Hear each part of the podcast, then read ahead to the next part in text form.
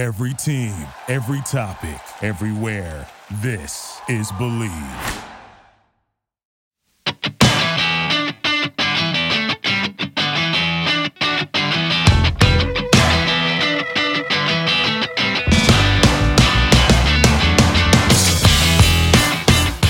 Hello and welcome to the three hundred twenty-sixth edition of the Illegal Motion College Football Podcast.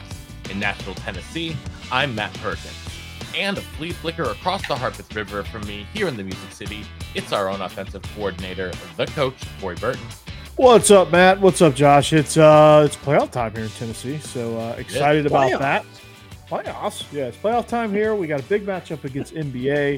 Um, the and, National Basketball Association. Yep. It's uh, Ensworth. Take it up, everyone.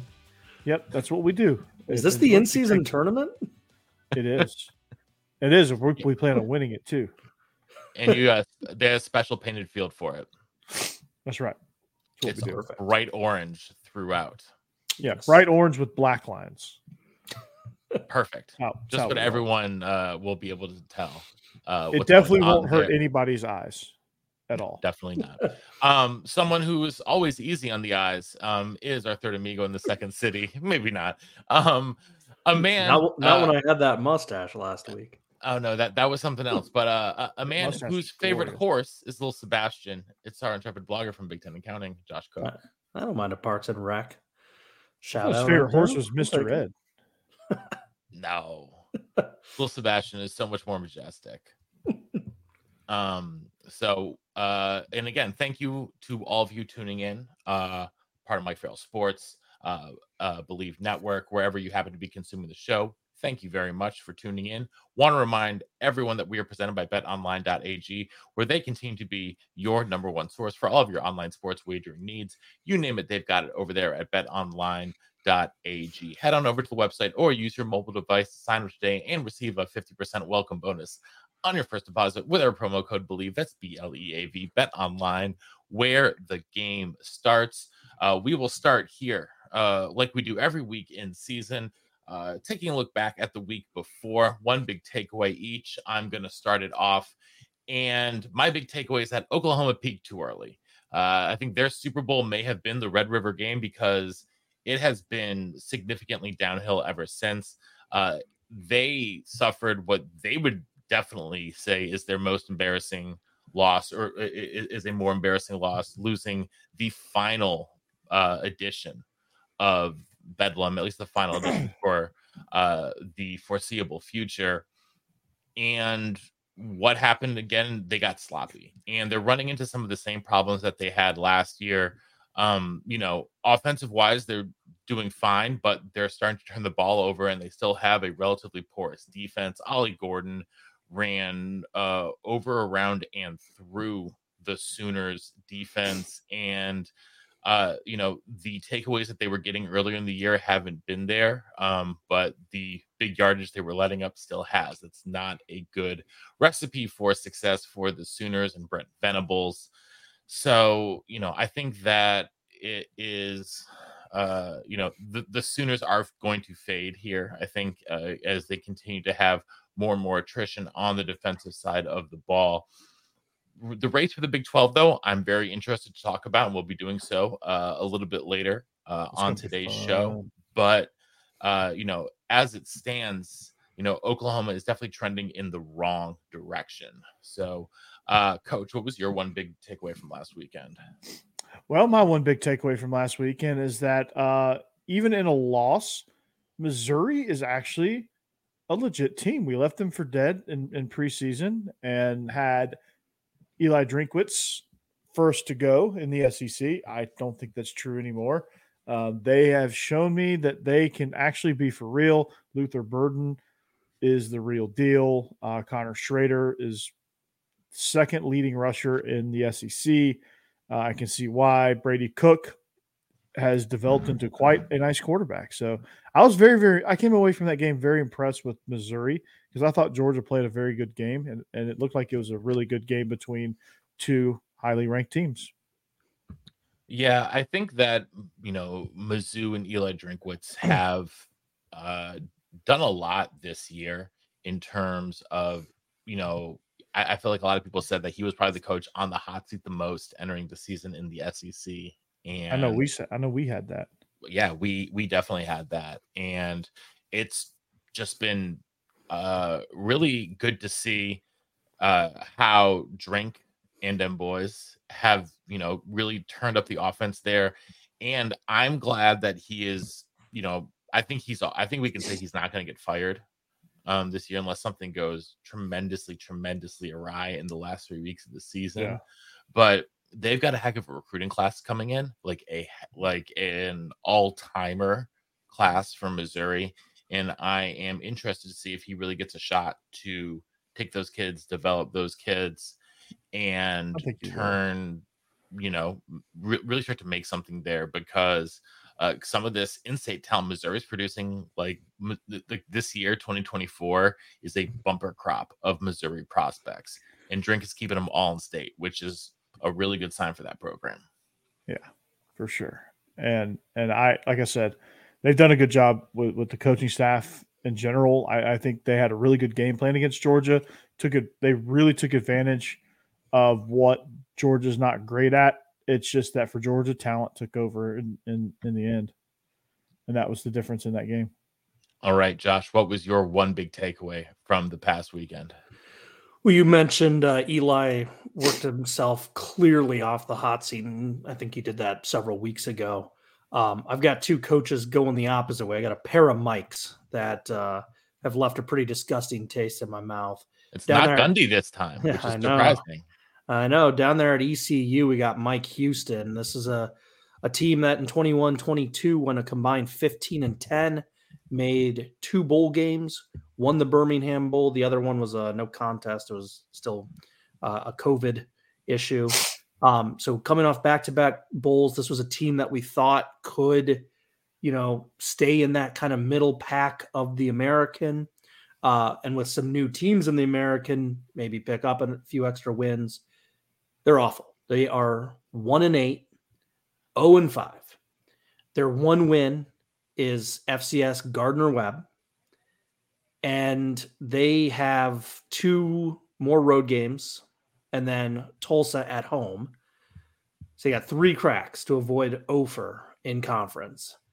Anyone yeah. care to guess the last time E C U went Ofer in a conference? Uh, the year, the year okay. after Sean King graduated. no, not Sean. I don't know why I said Sean King. Um, Tulane. Tulane. No, I um, was here. I'll give. I'll give you ahead. a hint. The conference was the North State Conference, and it included okay. some teams like Elon and Western Carolina. Uh, nineteen fifty-four. You are pretty close, Coach. nineteen sixty-one. You guys were both really close, but it was right in between your two guesses. nineteen fifty-seven. Oh, so.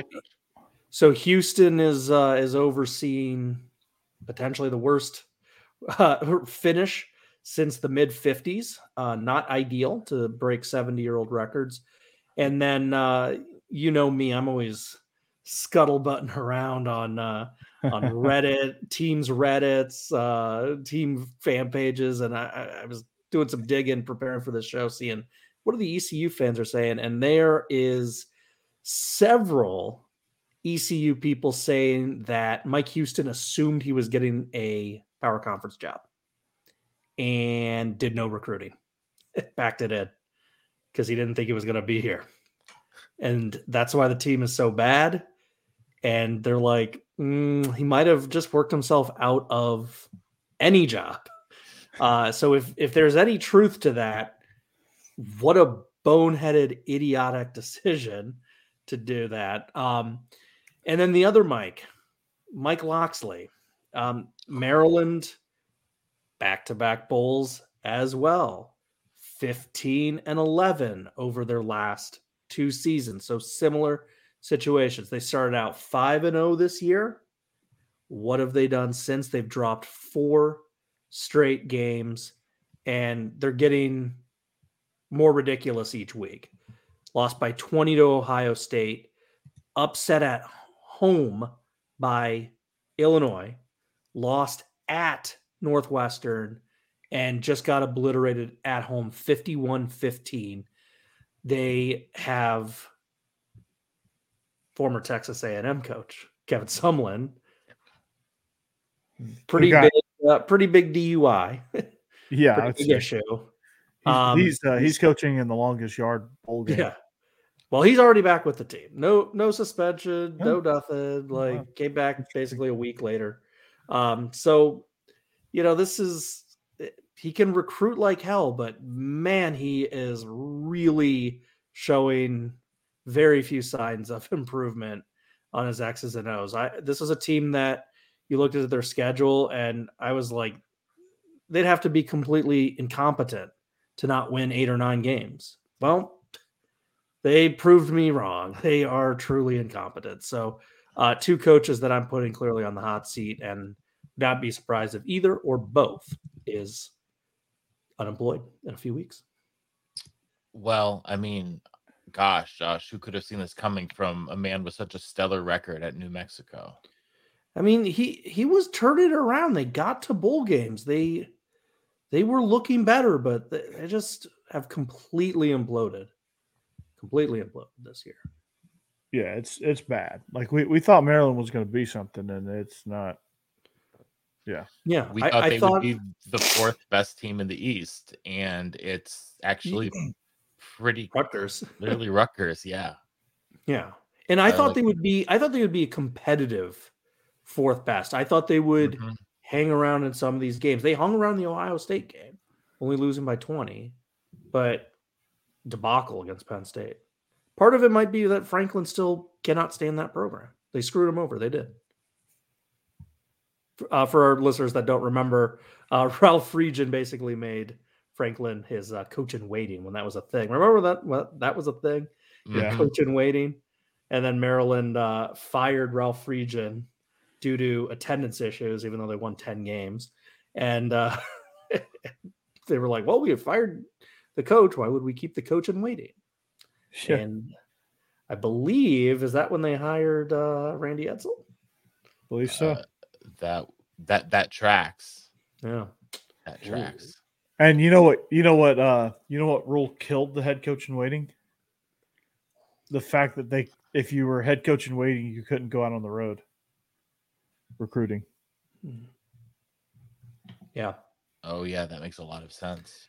Uh, I'm assuming they still do coach in waiting. They just don't announce it. Well, yeah. yeah, I thought you. Well, they only announce it when they have to call it off, like when Brian Ferentz has to be called off, yeah. as because he was the coach in waiting for. Yeah. Um, he he was definitely the coach in waiting, like his first two years as an offensive coordinator. Yeah, when they they actually scored some points. Ooh. Yeah. Who knows? Who knows? Um, uh, speaking of uh, unknowns here, a lot of unknowns heading into the last three weeks of the season. Uh, so we are going to get you primed uh, for the primed. You know, for the final, you know, final Brian. couple uh, for the final couple weeks of the regular season, getting you uh, set uh, for all of the conference title races. Josh is going to break it down for us, conference by conference, alphabetically, which means starting in the American. Get yeah, hurt. So this is uh, this is one of my favorite things to do. I, I like to crunch all these numbers. It gives me a chance to really geek out, um, and it'll give all of you a chance to kind of chime in. Uh, one side note: when we get to the A C C here in a few minutes, Louisville is playing Virginia. It's the third quarter. Virginia just scored a touchdown to tie it at fourteen. So uh, I'll keep an eye on that, and we might have to update something in real time. Malik um, Washington made yeah. a ridiculous catch for yeah. the Cavaliers uh, in the second quarter there uh, as they yeah. were uh, marching the ball down the field. Yeah. Go ahead. Um, so with that caveat, starting with the American, no divisions for this one. So it's just two best records. Obviously, tiebreakers can come into play as well. We have three teams that are all five and oh in conference right now. Every record I'm going to give you, right, by the way, is the conference record because that's all that matters right now. So you, the three five and oh teams are Tulane, S M U, and San Antonio, U T S A. Uh, Tulane and the Roadrunners, they play each other in the season finale. S M U doesn't face either. Tulane has uh, struggling Tulsa at middling Florida Atlantic, and they host those aforementioned Roadrunners. So assuming they win the other two games, they will be at worst seven and one, even if they drop that U T S A game. S M U has struggling North Texas, at four and one Memphis, and middling Navy. They should also join Tulane at no worse than seven and one. U T S A has that frisky Rice team, an equally frisky South Florida team, and then that trip to Tulane. So if they take care of business at home, they would also potentially end no worse than seven and one. So then you have Memphis, who I just mentioned, lurking at four and one, and they still have a roadie to Charlotte. They host the S M U Ponies, and they head to that huge tilt with uh, um, somebody. I forget who they play. Their, their finale is against someone who's terrible. Anyway, um, they, they could also join the crew at seven to one. I didn't even bother to write down Memphis's last game. Um, so, uh, oh, Tulsa. I think that's their finale. Anyway, the tiebreakers for the American this year are head-to-head, which really doesn't do us much help because S M U plays nobody in this mix, really. Um, so then the next tiebreaker is C F P rankings, um, which would probably favor Tulane because they're the hot commodity, the proven commodity. And then you have F A U kind of sneaking around at three and two. Um, the only other winning record in league play right now are those Owls. So um, honestly, I don't see them updating, upsetting Tulane, and they also have to travel to Rice, which is no picnic. So long story short, you have basically, we're starting the show with a unknown entity. We have four teams still in the mix this latest stage. I have no idea what to make out of all this. And with the silly S M U team not playing any of these clubs um, outside of that Memphis team, it's really hard what to make of it. So Uh, we start the segment with kind of a uh, a blah moment, but any of the A A C stuff uh, jumping out at you? It's going to be a crazy race. Yeah, it really will be. Um, but we are starting with the most muddled league. So, I mean, uh, I just want to say good for U T S A in their first year in definitely. the conference for still being undefeated in the conference. I mean, like that, you know, yeah. kudos to them. I mean, yes, some people say, oh, it's just another, another group of five conference. How different can it be? Like, no, American's been the best group of five conference for a long, if you know, over the past ten years. And for them to step up yeah. from where they were to where they are now, it's, a, it's, that's, you know, hat, hats off to them. Yeah, and I mean, the A A C, think about every um, realignment rumor. Well, S M U, we already know, is going to the A C C. Tulane keeps getting thrown in any little bit of rumor and scuttlebutt. People had them going to the Pac twelve at one point. So, yeah, I mean, this is still a, a pretty strong league. Let's move uh, Let's move to the A C C. So, um, pretty easy. No divisions. And one team has already clinched. Florida State is seven and oh, but they just have one league game left. They just have Miami. Um, no, Miami. Yeah, no other team can catch them. Um, so, you know, at worst, they'll be seven and one. Um, the, the best that can happen would be Louisville tying them. Um, so Louisville, they are in great shape. They're currently five and one. Again, we're keeping an eye on the Virginia game. Um, so they're in progress right now.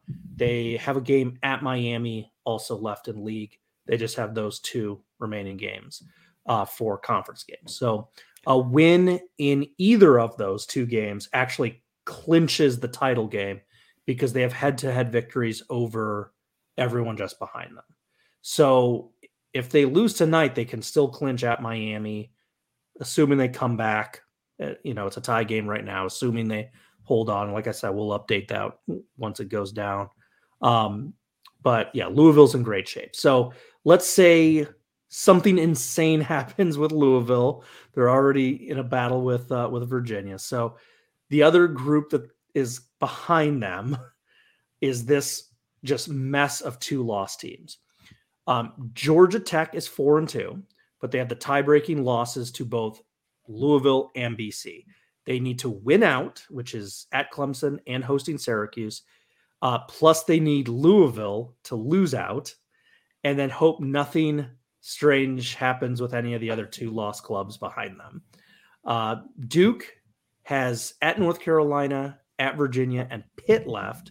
Their two losses are Florida State and Louisville. So if they win out and Louisville loses out, the Blue Devils will sneak in. North Carolina is essentially in the exact same position as Duke, but just a pinch worse because they lost to Georgia Tech.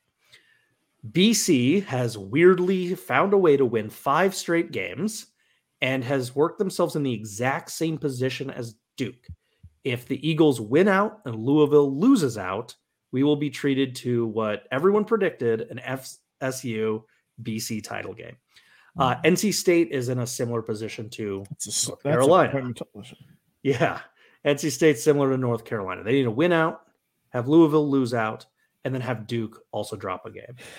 And then finally, still technically alive, Virginia Tech. They are an exact repeat of Duke's exact scenario. So it, barring something insane, Florida State, Louisville will be what it is. Uh, but there are still a few teams with stuff to play for. I want to see if we can get to Florida State, Virginia Tech. Yeah, that, that would take a few dominoes to That's say the, that. that. That is the highest chaos scenario for me. So I'm one hundred percent love it. Loves, love us some chaos. Nice.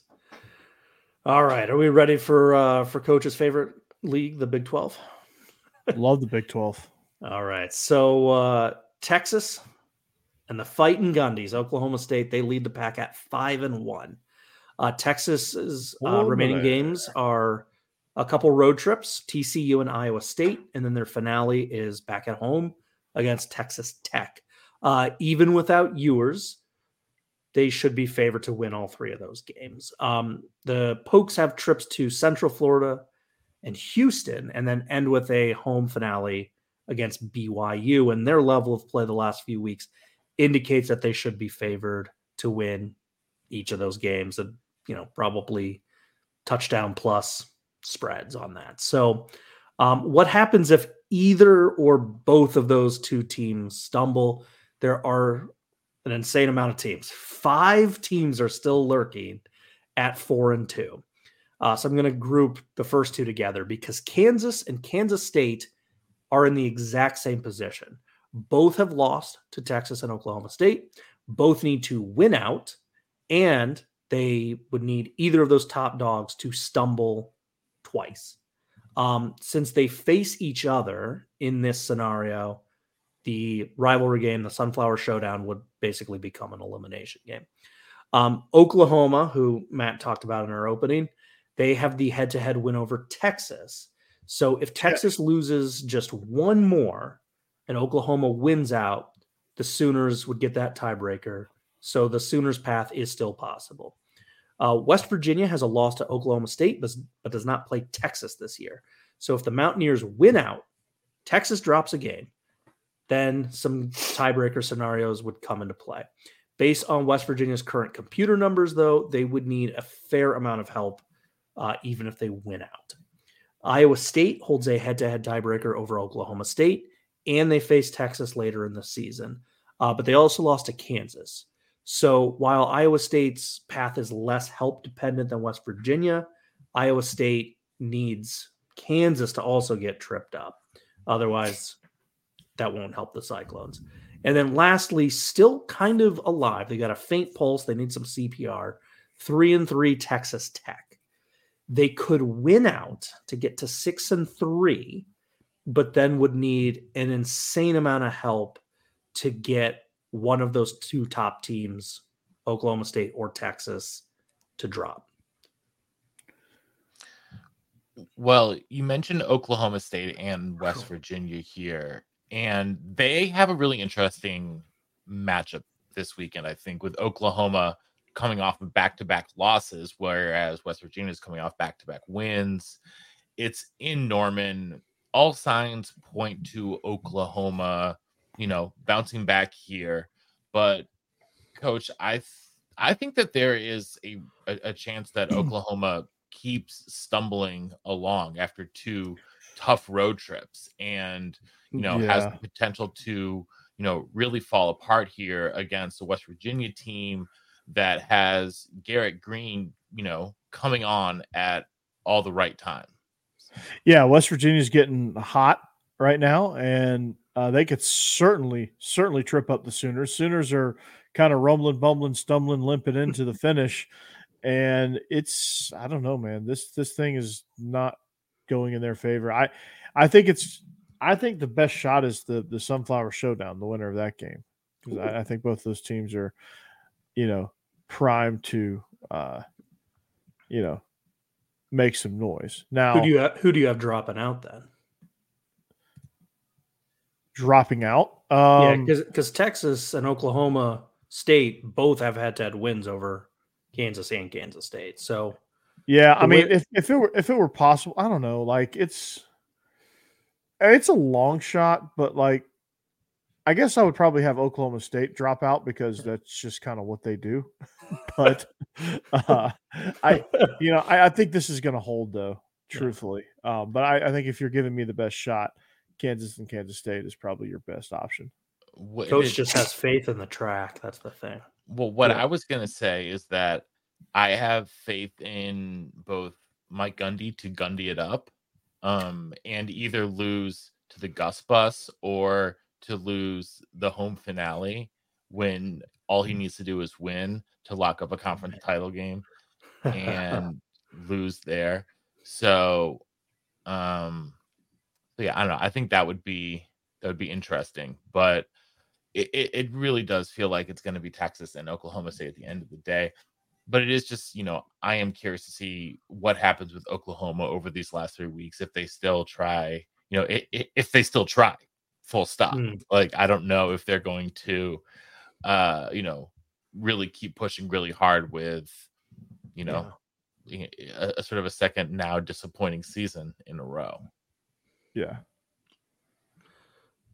Yeah. I mean, the, obviously if uh, they got to go with the mindset of we need to win out and we're just going to trust that Texas stumbles, especially with the, uh, the, health of Kinure is still kind of we're we're not exactly sure where it's at right now. So that's what Venables needs to be preaching. You know, we still can win out. We can still make the title game. Our, our you mm-hmm. know, conference title aspirations are still there. Uh, moving on, my league, the Big Ten, as well as Matt's. Um, Coach doesn't care for Big Ten football. He's not. He hasn't grown to appreciate the beauty of the Big Ten West just yet. We're working on it, though. The majesty um, of the Big Ten West. Yeah. So uh, no surprise here. The East is down to three teams, Ohio State, Michigan, and Penn State. Um, sorry, Rutgers, I don't see you winning out and then having those other teams all lose three more games to join you. Um, so Penn State has by far the toughest path still of the teams in it. They need to beat Michigan by enough to really drop Michigan's computer numbers. So that way, when Michigan beats Ohio State, Penn State would be the highest ranked team because they're all going to be there at one loss. Um, so, you know, Penn State basically, they need to find a way to like drop fifty on Michigan and hope that that messes with the computer stuff. Um, Ohio State and Michigan are obviously in winner-take-all mode for when they have their annual rivalry game. Any chance, Josh, that Penn State's able to pull off victory at home in Happy Valley this weekend? Well, first of all, like, it's I mean, I'm just, sure they've changed their signs. Yeah, I mean, so first of all, Penn State was really, really done dirty by Big Noon Fox, because Happy Valley at its peak is a primetime whiteout game. They hosted both Michigan and Ohio State this year. And they both stuck, Big Noon. Yeah, they stuck both the Big Noon game. So their big whiteout game was Iowa. Stupid. Um, yeah, why Stadium's, not take advantage of yeah, that? I, I hate yeah. that. And I'm yeah. I'm rooting for Penn State, believe it or not. Yeah, I mean, you know, Beaver Stadium will still be loud. It'll, you know, it'll still be nice. And but it's just not the same. Also, I, I should point out, I, I screwed that up. They they did play at the Shoe. I was going to say that'd be weird that they had both at Happy Valley. But anyway, so they kind of get screwed over by the scheduling. But my problem with Penn State is when you watch them, they're really efficient and methodical offensively, but that doesn't work against great teams like Ohio State and Michigan. I don't see them generating those big, coach's favorite term, hashtag chunk plays. Chunk plays? Yeah, I, I don't see them busting big plays, which you kind of need for the momentum and energy in these huge games. Because, you know, it's one thing to just slowly march Iowa down the field. It's one thing to slowly march Maryland down the field. But, like, Michigan's well, you're not, not really going to give that up. No, and, and their defense is not going to let you. Like, the more plays you have against a defense like that, they're not going to let you march down. I mean, there's going to be a big play by the defense. Like, you, like against great teams, you have to score in eight plays or less, yeah, or you're not going to score. Yeah. What do you think, Matt? I think that I don't know. I I I feel like the combination of home field plus, you know, help, not having their their signs uh, stolen, plus hoping that they learned their from their mistakes against Ohio State when it came to the lack of downfield targets, might make Penn State a viable option here, but I still think that Michigan, like, is this is going to be super cliche, but like they're on a mission. Like they are, they are hell bent on, you know, you know, proving the doubters wrong. You know, shutting down the haters. Um, you know, yeah, it's to- certainly interesting. You look at Harbaugh's record pre Stein sign stealing uh, scandal. Post when uh, when Connor's Stallions supposedly started to do this, and the record is uh, markedly better. So we'll oh, see. Well, we will see. Ask Blake Corum. Yeah. And his um, L L C. All right. So let's talk about the Big Ten West. Well, we my scrappy to. little Hawks, they did it. They did it again. They were the only Big Ten West contender to win last week. Um, so they are atop the Big Ten West at four and two. Um, so what's also going to be super annoying to everyone is even with a loss to Rutgers, which is possible this week because Rutgers looks pretty dang good, they still control their destiny because their final two games are Nebraska and Illinois. Um, this would mean if, if they drop that Rutgers, they may, they would go six and three in the league, but five and one in the division, and they'll be set. Why would they be set? What about that loss to Minnesota? The Gophers have a trip to Columbus. So even if Minnesota wins all their other games, they're not winning at Ohio State. So that no, means Minnesota's ceiling is five and four. Therefore, Iowa would get it. Uh, Wisconsin is three and three, but the Badgers have the head-to-head loss to Iowa, so they need massive help. And then Nebraska's three and three. So if Nebraska wins out, Nebraska's the only team that really controls their own destiny. I know Minnesota technically does, but they ain't beating Ohio State.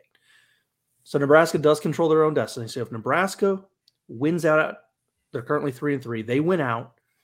That would include knocking off Iowa. So despite losing week one to the Gophers, Nebraska is actually in the best shape to catch and knock off Iowa. So, um, Hawks and Huskers, let's do it. Matt is uh, Matt is shaking his head in disgust. I just it's uh, it's uh, it's the worst football. It's just the worst. It's just the nah, worst. Football. The worst football is right down the road. Is uh, right there in Josh's backyard. Uh, Josh, if you open the door, you can hear all the boos in Soldier Field. This game is terrible. You want to hear something sad and depressing? What's that? I went to it, but it gets more sad and depressing. I left at halftime. It was zero zero. So I missed the only exciting stuff. I missed it for a good reason. was my man Dylan's wedding. It was a fantastic wedding. I loved every minute of his wedding. It's just kind of funny that they couldn't have had anything at all exciting in the first half. That's, I believe we call that irony. Is that irony? No, I, I know that's called the full Iowa experience. Yeah. Mm-hmm. Yeah. But no, it was worth it leaving at halftime. That game was, but my dad said, he's like, even with all the points in the second half, he's like, uh, it still wasn't good. It still wasn't exciting. All right. Yeah. Matt, guess what I got you for Christmas? What's that? I got you a double Luke Fickle. It says T E A M on the back, and it says T E A M on the front. Oh, I thought I was going to say M E A T on the front. Meat. All right. So next up in our uh, alphabetical tour is Conference U S A. So Liberty is uh, seven and oh in the league, and they have tiebreakers over everyone. They have locked in. They're, they're guaranteed. They've already clinched. Um, so even if they lose their remaining games. Jacksonville State is second at five and one, but barring a change to N C double A policy, they won't be allowed to face Liberty as a transition program. So that leaves New Mexico State at five and one. If the uh, Aggies beat Western Kentucky this week, they are locked in. No one can mathematically catch them. If they lose, though, New Mexico State would then need to win their finale against Jacksonville State and have Western Kentucky lose at Florida International. And then we get to that Western Kentucky team. They're three and two, but they're not dead yet. If they win out, they will have the same record as New Mexico State and own the tiebreaker. So it'll be Liberty versus either New Mexico State or Western Kentucky. No thoughts on Conference U S A? Other than Jerry Kill yet again? Yeah, yeah, Liberty's just running through people, man. It's it's no. it's nuts. Liberty, Liberty, Liberty, um, Liberty. Right. Um, for our listeners, like I said, live time is happening. Final stages of the third quarter. Virginia scored. They're up twenty-one fourteen. Got to keep an eye on that. All right, let's got, let, smoke by Georgia Tech. Um, uh, so heading over to the M A C. Um, Action. Yeah. Michigan it, screwed up so bad that the M A C is going to get disbanded. um, so it really works, in case you're wondering. So I, I've taken, typically been going east-west, um, but I'm going to switch that for the M A C because the east is completely chaotic right now, and the west is really easy. Toledo's already clinched. Toledo clinched. They started six and oh in the league.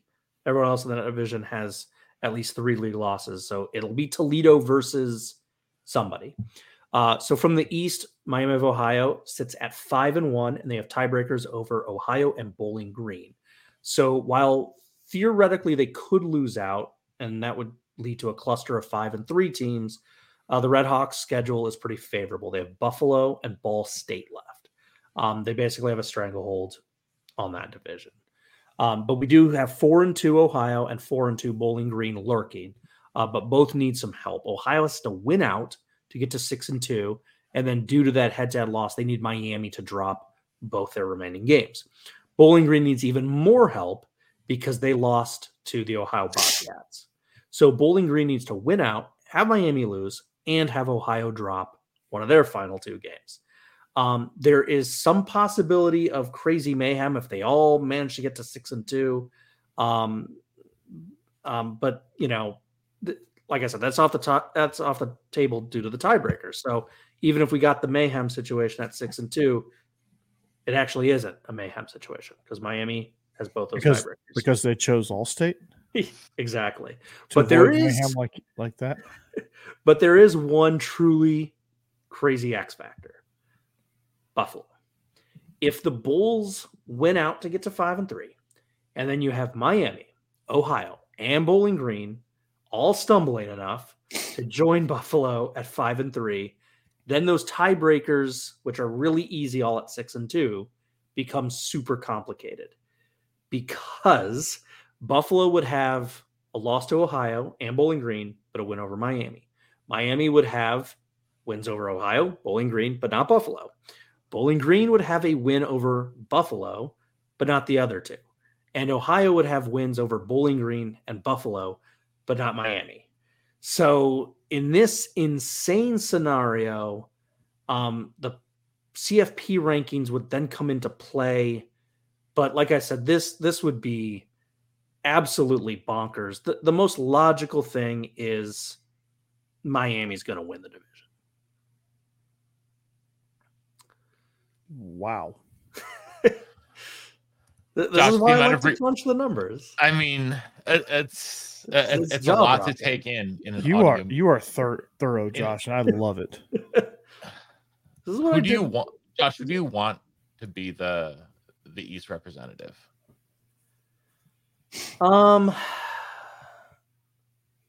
you know, Ohio does probably have the best team on paper, but they haven't played like it. Miami beat them. Miami also beat Bowling Green. Miami's played the best. Miami's the hottest team in this division. Miami just looked amazing the other night in Maction. I think Miami gives Toledo the best game. So I want Miami. Fair enough. From the MAC football that I've watched, I think Miami is the best one I've seen, at least outside of Toledo. Yeah. You know, and so I feel like those are the two best teams yeah. that I've watched. So uh, how about the Mountain West? All right. So Mountain despite despite the chaotic Army loss, which uh, I think we can attribute to uh, turning the ball over roughly thirty-five times, um, Air Force is five and oh in league, and they are still obviously riding high. They have tiebreakers over Wyoming and San Jose State, but they still have to play U N L V, which we'll talk more about the that's Rebs we- in a that's moment. Weird. That's weird to say. Yeah. Yeah. And they have a nasty trip to Boise. So while they control their fate, it is a pretty arduous task still in front of Air Force. Um, and then should give a side note, they do not face Fresno State this year. And speaking of Fresno, they are four and one. So barring Wyoming catching them, and that tiebreaker coming in because that's their one loss, uh, the Bulldogs have a pretty clear path to the title game. Um, their remaining schedule includes New Mexico and San Diego State, and those teams stink. Um, then we get to U N L V. They have an identical four and one mark. Their lone loss was to Fresno. Uh, they finish up with Wyoming at Air Force and San Jose State. Uh, so any loss in those final three will be a backbreaker for the tiebreakers. Um, U N L V is still going bowling, which is freaking awesome, and an awesome job by Coach Odom there. Mm-hmm. The uh, very freaking Odom. Yeah. The uh, the Boise State Broncos never say die. They are still lurking. They're at three and two, uh, but their loss to Fresno State is huge in tie-breaking scenarios. Um, they still face Air Force, so they can kind of help their cause there. But Boise really needs a lot of help. Uh, Wyoming is three and two. Um, They also get Air Force, um, followed by two of the worst teams in the league. So the Pokes aren't dead just yet. They they need a lot of help. They're on life support, though. And then San Jose State started out awful. They started out oh and two in league, but they've ripped off three straight. Their final league games include both U N L V and Fresno, so they can do a lot of help for their cause. Um It might not be enough to get them there, but they can definitely influence the race if they knock off either of those teams. Uh, when I get to the end and give uh, my final picks, I'll, I'll tell you what I'm thinking for the Mountain West. But I'm curious what you guys think right now. I mean, the Army loss doesn't really matter for the Mountain West purposes, so I'm not worried about them. And I still like Fresno, um, but Wyoming is the drug I can never quit. So um, I'm going to say... give is Wyoming me... your new N C State? Oh, I wish I could quit you. Um, yeah, no, it's it's Wyoming, man. Yeah, give me Wyoming. G- give me Wyoming running the table, and then uh, Wy- Wyoming Air Force with Air Force's one loss in league being to Wyoming. I think it's I think it's Air Force and, and Fresno. I just don't see I just don't see Fresno losing. They're a really strong team.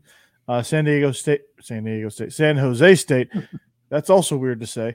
Um, they're going to give them some run. San Diego State is going to maybe give Fresno some run later on in, in, in the season, but Um, I, I don't know. It's going to be it's going to be interesting down the stretch, but I, I think Fresno State holds it off. All right. Um, well, let's get to the Pac twelve, and it just would not be a Pac twelve league, title race. The league that keeps on giving in its final year of giving. Yeah. yeah. A lot of, lot of mayhem. So we'll start with the easiest path. That's obviously Washington. They remain unblemished. They are five and oh in conference. They've already beaten Oregon, U S C, and Arizona. Um, barring a calamity where they drop multiple of their final three games, which are Utah, at Oregon State, and now Washington State, this team should be in a title game. I, I could see them getting upset by one of those teams, but I don't think they drop two or even all three. Um, so Washington feels pretty safe.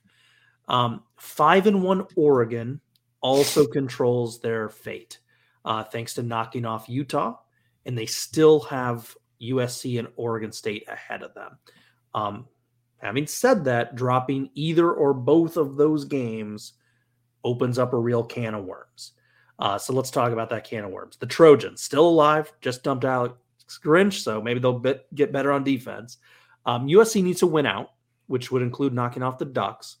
And then they need to hope Utah doesn't catch them at six and two, because obviously U S C always loses to Utah. They can't beat them. Um, Arizona, just like we all predicted, predicted, still in the title race. Arizona needs to win out and then get a whole lot of help. Yeah, that Arizona wow. team, that Arizona team is good. yeah, I wa- I stayed up and watched them last weekend. Part, yeah, part I, I watched them over. a lot against U S C. They're they're I mean they're legit, dude. They're moving the ball. Yeah, and uh, so the reason Arizona needs to have a lot of help is what Coach just mentioned. They lost to U S C, and they don't do themselves any favors by not playing Oregon this year, so they can't mess up that Oregon thing. Uh, my pick at the start of the year, Oregon State. They're still around, but they need they need a few things to go their way. They got to win out first of all.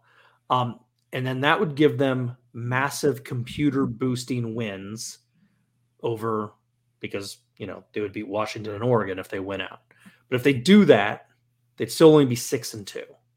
So their best case scenario is a repeat of last year, which is have a huge traffic jam at six and two. But thanks to all the computer stuff and all that, they get in. That's what Utah did last year. Their other scenario, way less likely, is they get to six and two and then have the other teams drop multiple games that we're not really expecting to have happen. And then finally, another zombie team. We can't ever get this team out. Utah, they are still technically around, but that head-to-head loss to Oregon puts them in a real pickle. Um, they would need to win out, which includes giving Washington its first loss, and then find some other help. Maybe maybe the computer numbers work in their favor. Maybe Oregon gets upset in some way. But but yeah, Utah's around, but but clearly doesn't control their own destiny. Matt, I know you have a lot to say because you love the Pac twelve this year. I do love the Pac twelve this year. Um, You you mentioned that U S C needs to win out. They've got a big game this weekend with Oregon. Yeah, big for both. Oh. It's it's really big for both. And there's a weird part of me that feels like, for some reason, like U S C is going to win. And I can't really explain it, but there's something like deep inside my gut that like feels that U S C is going to beat Oregon. Addition that, by subtraction? I don't know. I... You, you got me, but there, there, there's something there to it. Oregon always uh, seems to trip up and lose this game. And so I don't know. I mean, like, but at the same time, Oregon is such a well-oiled machine at, at, at this point. So do you think, Josh, that U S C can beat Oregon this weekend? I mean, stealing what Hugh Freeze said about their Georgia game, they have nothing to lose, right? They're out of the polls. Yeah. They're struggling with those two conference losses already. They don't control their fate. C F P, forget about it, even if they win out. Yep. Probably too far back by this point. Caleb probably lost the Heisman, so he can write off that. They yep. dumped Grinch. The defense will be very different. Uh, don't know if it'll be better, but hard to get worse. But the coaching will at least be different. So, you, you know, there is there is something to that. Um, they have nothing to lose. Why not? You know, empty empty the playbook. You've been holding on to that uh, triple reverse option pass to Caleb Williams down the sideline for for the whole season so far. Why not call it this game? So there could be something like that. Um, I am going to be more of a realist, and I'm going to assume that the defense still will not look particularly good, and Bo Nix will have fun and uh, put up some points. Coach, any chance that Utah gives Washington their first loss of the season? No. No. They don't call him the best color man in the business for nothing. Nope. Folks. Nope. Nope. Nope. You'll see you'll see why I'm so uh, so brief with that. Well, Josh, then uh, yeah. t- take us down to uh, where Coach Coaches, yeah. Coaches Conference. All right. Well, the S E C East is pretty easy. That's what that's what they're working on at U S C. Yep. Trick play. Yep. Trick plays. So um, yeah. Like that. S E C East, thanks to all the head-to-head tiebreakers, Georgia's already clinched it. This so. is a very boring conference, yeah, um, because it's already all clinched. Like, nobody can catch Alabama unless they no, that's lose. That's not true. Uh, that's not on. true. Come on. Uh, well, all right, I mean, here we go. Let, okay, let's, te- let's run te- through te- it. Technically, Alabama is yeah. six and oh, and they do control their own destiny. They have a bunch of tiebreakers already in their favor. And their remaining they, league games are at Kentucky and at Auburn. They so, ain't losing to Kentucky, and they damn sure ain't losing to Auburn. So five and one, Ole Miss. All they need to do is win out, and then hope and pray that the Tide somehow lose both those road games. That would be there. We go. I like if that scenario happened. That would be. No. That would be incredible no. if that happened. Hang on, hang on. It gets better. L S U. This is what L S U needs to have happen. L S U needs to win out. They need to have Ole Miss get beat so bad by Georgia that L S U jumps them in the computer numbers. Then they need Alabama to also lose out again by big enough margins that the computers would also favor L S U. Okay, while we're at it, let's do Arkansas. uh, but yeah, the, the S E C is pretty uh, it, academic. It should it, be wrapped up uh, it's pretty, very quickly. Uh, it, it's going to be wrapped up on Saturday. Let's yeah. just let's just be. Josh, you're it. the first person to ever accuse the S E C of being academic. All right. Well, let's let's get to the fun, especially belt, Mississippi State. Unless you want to talk about the Ole Miss game. I mean, yeah, let's talk Ole Miss Georgia for a second because, yeah. I mean, you know, Kiff said they got nothing to lose. He ain't wrong. No, he's, he's definitely not wrong. They've got, you know, they, they've got some offensive weapons. I mean, Quinshon Judkins is still the best back in the league. Huh?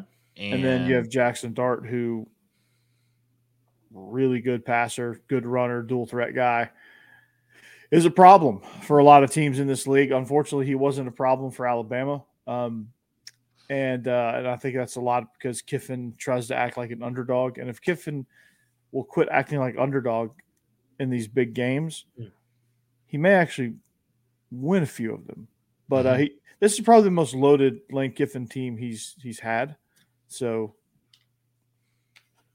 yeah, I don't... It'll, it'll be a good test. It, it'll, it'll be good. But I, I think Georgia's depth will win out win out in the end. I, I think Georgia's offense being able to move the ball at a consistent clip, which is something I haven't said in a while. They they've spread it.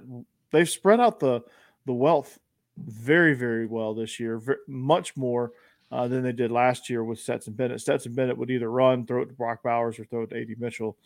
Um, and and this year they're kind of getting everybody involved, and it's kind of helped ease, soften the blow of not, you know, of not having Brock Bowers there as your mm-hmm. safety blanket. All right.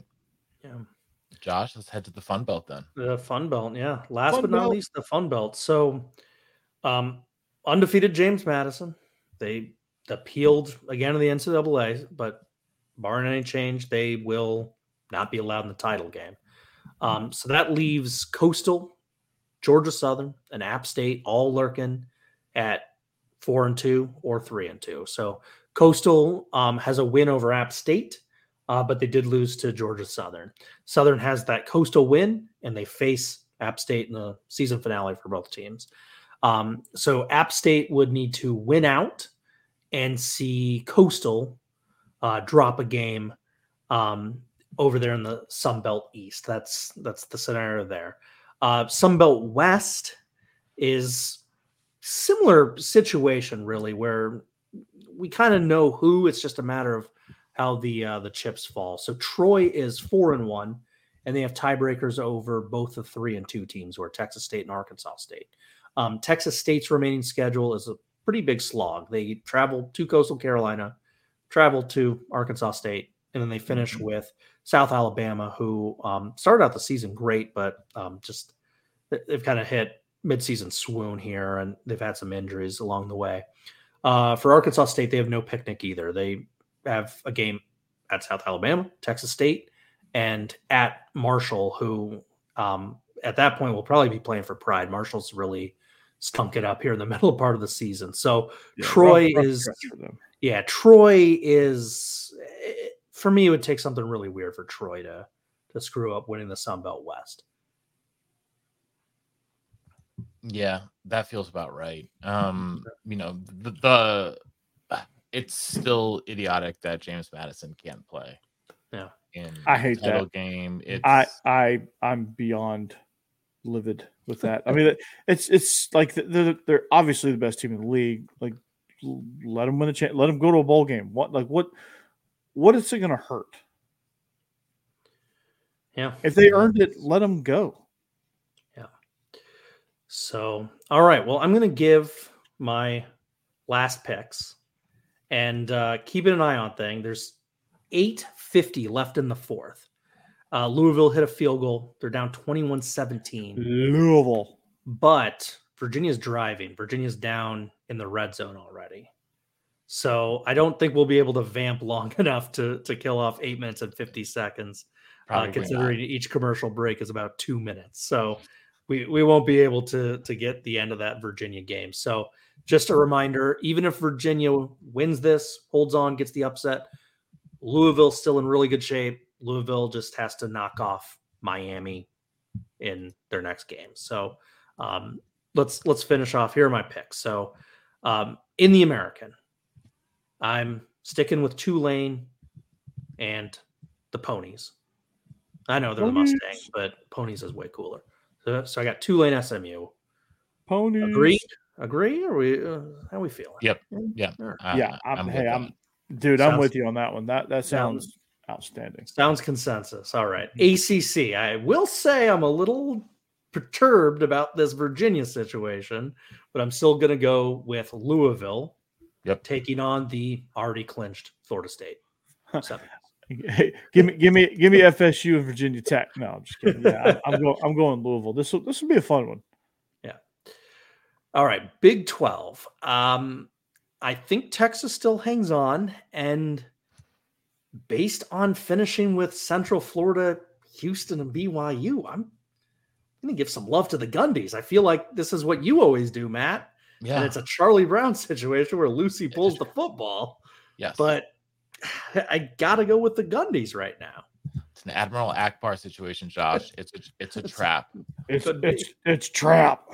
It's a trap. It's um, a trap. But uh, I, I I think I think Oklahoma State will pull it out. But should they stumble, give me my honorable mention to Rock Chalk Jayhawk. Ooh, yeah. All right, Big Ten. Um, I think Michigan should be able to win against Penn State. I think they should also be able to beat Ohio State, barring Harbaugh getting suspended.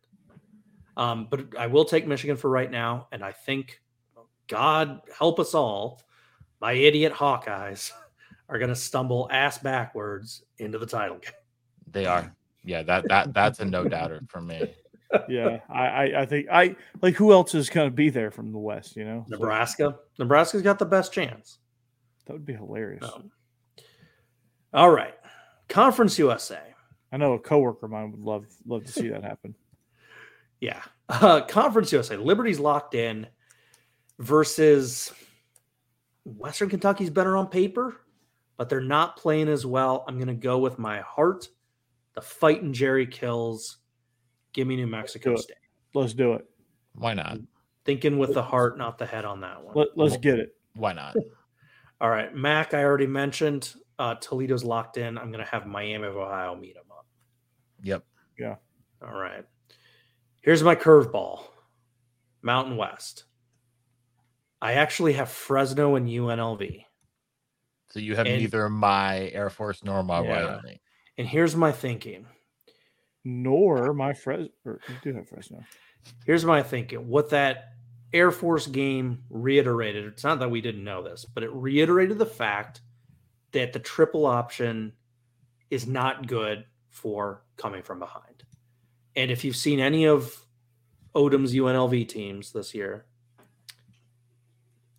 they score so quickly. They they put up a crap ton of points. Mm-hmm. So I, I see a scenario where U N L V is able to get up by two, three touchdowns, and the triple option just doesn't let the Falcons get back in. But are they? They're not going to fumble as much as they did. They're not going to lose all those fumbles like that. Like, I know that, that was. A, I know. Will they lose five fumbles? Yeah, I think like that's not going to happen again. That's yeah. yeah.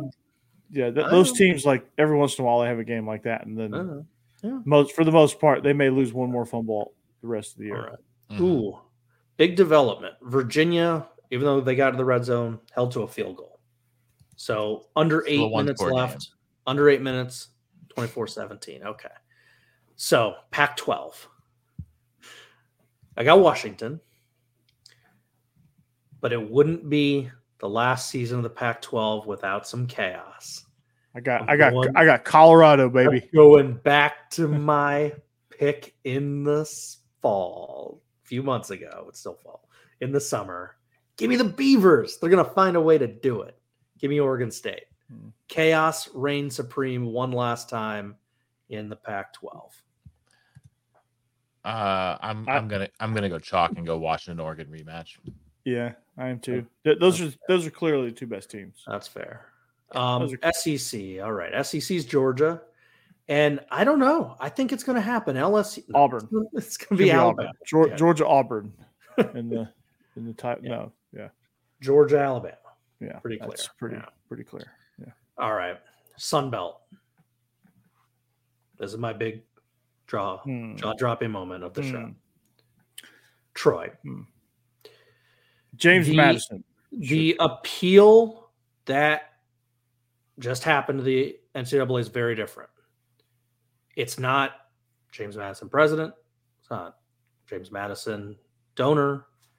It was the Sun Belt. And all the fellow A Ds basically signed off on it. The commissioner wants James Madison in it. They had a compelling argument about, you know, the fairness. These are players that went through COVID. You're denying them this bowl experience.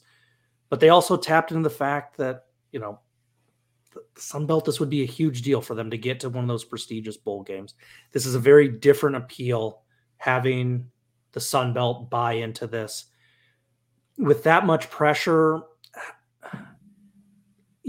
I know the N C double A likes to be stubborn and, you know, stick to their guns on stuff, but it just feels like the momentum on this, and it's going to make the N C double A look so silly to have a highly ranked team if James Madison does win out.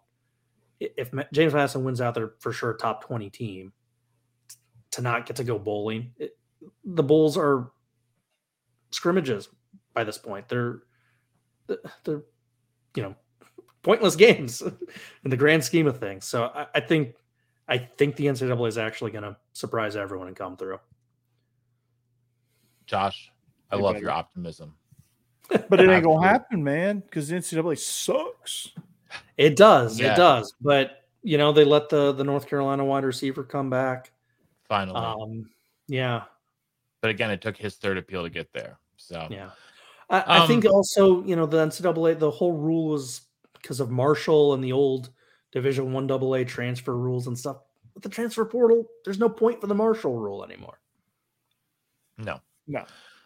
All right. Well, Josh, thank you for that deep research uh, for our coming, breaking down all the scenarios for us. Um, and uh, we will get out of here now, as we are already over the hour mark, uh, with one for the road, one or two of the things that you're going to be watching for this weekend. Uh, we talked about some of the, uh, you know, uh, some of the A C C scenarios. Uh, two teams that are still technically in it are Duke and U N C. They are facing off on a nice little Tobacco Road showdown, um, with, uh, you know, both teams having some, you know, a little bit of up and down play this year. Riley Leonard remains to uh, uh, remains to be seen if he is going to play uh, for. Uh, um, he looks like he's actually going to be out. So Grayson Loftus is going to be starting. Um, And he's a true freshman and is, has, you know, actually one of the better, uh, better ranked high school prospects at the quarterback position that Duke has ever gotten. So he's an intriguing player. We'll see if North Carolina can kind of right the ship a little bit. And then there is the, um, I guess I'm calling this the hot seat bowl between Narduzzi and Pitt and uh, Dino Babers and Syracuse. Syracuse, four and five. You think, oh, that's not terrible. It's about Syracuse record. Well, they're zero and five in conference and have lost. A, they lost at home to Boston College, which is really bad because Boston College is like, yes, still technically, I guess, like alive, but they're still not a good team. Like conference title contender. Well, they also lost at conference title contender Virginia Tech, thirty-eight. Matt's P C hate is back, and I love it. I'm here for it. Um, no, but and then on the other on the flip side, Pitt has one league win. They're one and four. Who is that win over? Frickin' Louisville. So makes no sense. I you know they lose at Virginia Tech as well. They lost at Wake Forest a couple weeks back. I, Dino, I have friends who are Syracuse fans, and they're calling for. D- they're already saying they're saying it's time. They're saying it's time for Dino. If Pitt wins this one, you know Syracuse, you know, because I think I feel like Syracuse needs to win. I don't know. They, they've got enough of a favorable schedule. They got uh, Pitt, Virginia Tech, and Wake Forest coming down the wire. They might be able to make it a bowl eligibility, but even then, I still feel like just D- Babers has gotten so, so stale. So, but I'm just sort of morbidly curious about that Pitt and Syracuse game. Coach, what are you uh, curious about this weekend? Well, obviously, we buried the lead. yeah, we buried the lead. The, the game of the week in the S E C is not actually Georgia Ole Miss. It's Vandy, South Carolina, of course. Oof, God. Yeah, Matt. Luckily, it's in Columbia, so you don't have to go to that. But I was at Vandy Auburn last week. That wasn't fun. That was probably brutal, right? No, in, in all seriousness, um, the uh, sec, the uh, second tier game of the week in the S E C is going to be uh, the one that I'm watching out for is Tennessee and Missouri. Uh, that game is basically a pick 'em according to Vegas. Tennessee favored by a point and a half on the road, uh, and a lot of that is because Luther Burden is is questionable um, mm. after getting after getting nicked up last week. Um, on a non-contact injury going for a ball in the end zone. Um, so if he doesn't play, that obviously is a big, huge blow to uh, to Missouri as that's their biggest weapon. But I think Connor Schrader will be able to do some things on the ground against Tennessee. Tennessee's got to uh, use tempo even more so than they have been, and Joe Milton is going to have to – Joe Milton's going to have to play well because uh, he hasn't played that great all year long. Uh, and, and it goes back to his embarrassing loss against uh, or their embarrassing loss against Florida where he played kind of putridly. So this this game will, will, will lead everyone to believe that Missouri's for real. Um, if Tennessee wins this one, they get some good momentum for their for their home class with Georgia to end. If, Georgia's if Tennessee loses, they might have to go back to McDonald's, get some more recruits. Yeah, they really might have to. It's it's bad. Um, if if Tennessee loses, I could see a situation where Nick that Nico. I can't. I'm not even gonna try his last name, but Nico. Nico uh, Imalva. Nico Imalva. There, there's no way it's that easy.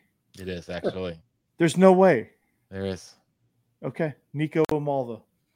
Fair enough. All right, I could see a scenario where Nico Imalva could play some quarterback here course, down, down the. Uh, Volvo uh, down the te- down the shred till uh, the words are tough right now. The stretch run of the season. He's gonna be my. D- he's gonna be my D J. Will get that one. Your, I would say your Aunt Mulva. Um, All right, Josh, what are you what are you watching out for besides Rerun the Seinfeld this week? uh, well, I got three games, but uh, but two uh, two of the games feature the state of Iowa, so I guess it's a two pack. Um, I'm going to be all over that Western Kentucky New Mexico State game. I think that's really intriguing. Fighting Jerry Kills, let's get it done. That'd be so cool if they make the title game in their first year back in a conference after that crazy independent odyssey.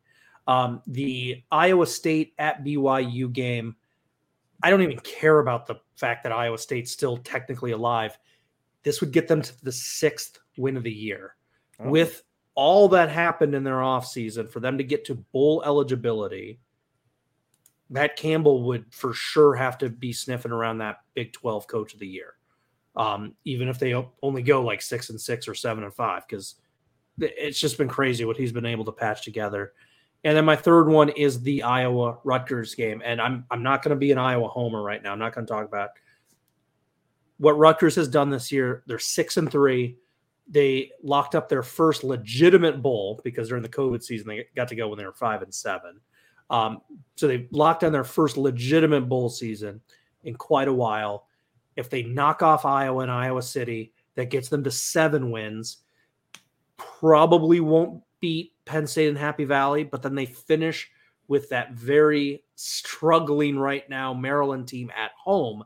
There's a puncher's chance this team gets to eight wins in the regular season. Let's be optimistic, say they win their bowl games. Nine-win Rutgers still alive on the table. That would be incredible. I would love that. That would that would get my pick for Coach of the Year in the Big Ten for Greg Schiano. If they get to eight and four and have that nice conference record, that would uh, that would get them to uh, above five hundred in, in league play. That have them end five and four in league play. Josh, I don't think that you can be eligible for Big twelve Coach of the Year if you lose to the Ohio Bobcat. Hey, you know what? That game is the weird oddity one. That's the one where they had terrible food poisoning and like eighty Iowa State players were just puking on the sideline the whole game. Like, yeah, and then he was then he was yelling at the fan or the, the guy after the game. I don't know if you remember that. There was uh, he, he got he got into a the a, fan was like, "You're on the hot seat, Matt. You're yeah. on the hot seat." Matt and Campbell he, just like stares daggers at him. He's like, "I'm about to be the all-time wittedest coach of this program of history. Sit down." Yeah, hot seat. Get out of here with that. Get out of here. All right. Well, uh, we're going to get out of here with get that here. right now. Uh, we hope uh, everyone enjoys. Last, last update for everyone holding on to the edge of their seats. Louisville tied the game with five and a half left. So. Well, then we're, g- we're going to sign off and watch the rest of that one. Yep. Um, I'm going over that one. Screw I gotta, this one. I got to watch the Screw Iowa. The I got to watch the Iowa Virginia Tech women's basketball game. Top ten showdown. I recorded it. I don't know. Oh, he's being won. serious. Oh, it's uh, I no, I, I actually I knew he was being serious about that. Um, I'm going to be serious about uh, catching the rest of this uh, Louisville game. So uh, we're going to sign off uh, here on the Illegal Motion College Football Podcast, part of the Believe Network and Mike Farrell Sports dot com. So on behalf of our own offensive coordinator, the coach Corey Burton here in Nashville, Tennessee, and our intrepid blogger, the Big Ten Accounting, up there in the windy city of Chicago, Illinois, Josh Cook. This is Matt Perkins saying so long and see you next time on the Illegal Motion College Football Podcast. Boiler up. God. Thank you for listening to Believe. You can show support to your host by subscribing to the show and giving us a five-star rating on your preferred platform. Check us out at Believe dot com and search for B L E A V on YouTube.